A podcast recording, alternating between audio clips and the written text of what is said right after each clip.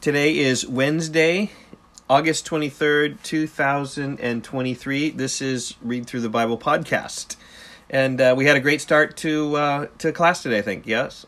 Yeah, I think we did. It was great to meet everybody and see who's in our class and to get started together. Yeah, I think my my most favorite point of class uh, yesterday was when I asked everybody, "Has anybody read through the New Testament?"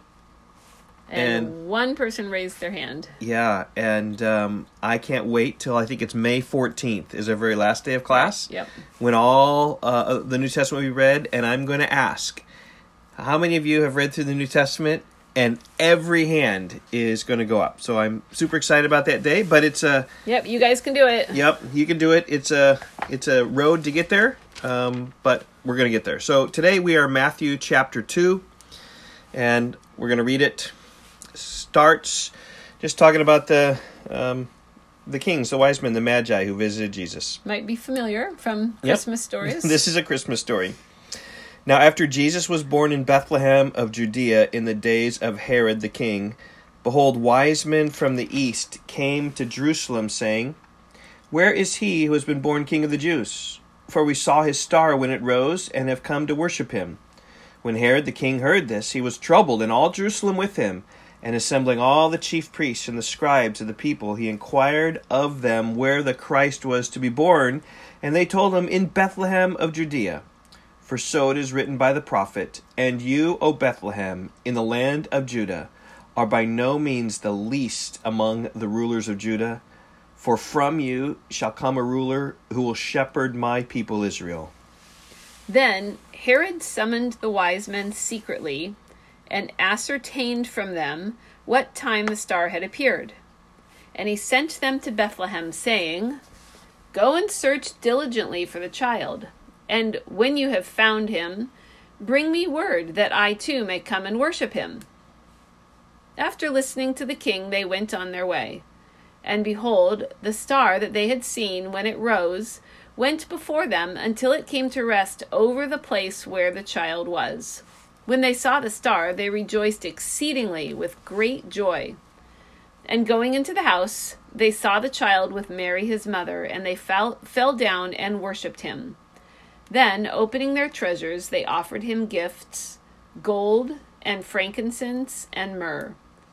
And being warned in a dream not to return to Herod, they departed to their own country by another way. Now, when they had departed, behold, an angel of the Lord appeared to Joseph in a dream and said, Rise, take the child and his mother, and flee to Egypt, and remain there until I tell you, for Herod is about to search for the child to destroy him. And he rose and took the child and his mother by night and departed to Egypt, and remained there until the death of Herod. This was to fulfill what the Lord had spoken by the prophet Out of Egypt I called my son. Then Herod, when he saw that he had been tricked by the wise men, became furious, and he sent and killed all the male children in Bethlehem and in all that region who were two years old and or under, according to the time that there that he had ascertained from the wise men. Then was fulfilled what was spoken by the prophet Jeremiah. A voice was heard in Ramah, weeping and loud lamentation. Rachel weeping for her children. She refused to be comforted because they are no more. But when Herod died, behold, an angel of the Lord appeared in a dream to Joseph in Egypt, saying, Rise, take the child and his mother, and go to the land of Israel, for those who sought the child's life are dead. And he rose and took the child and his mother, and went to the land of Israel. But when he heard that Archelaus was reigning over Judea in place of his father Herod, he was afraid to go there, and being warned in a dream, he withdrew to the district of Galilee, and he went and lived in a city called Nazareth, so that what was spoken by the prophets might be fulfilled, that he would be called a Nazarene. Interesting here in the reading, just several times fulfillment, fulfillment, fulfillment. Right? The out of Egypt I called my son, verse 15. It was to fulfill the words of the prophet. Verse 17, when there was weeping in um, in Bethlehem, fulfilled the prophet Jeremiah in verse 17.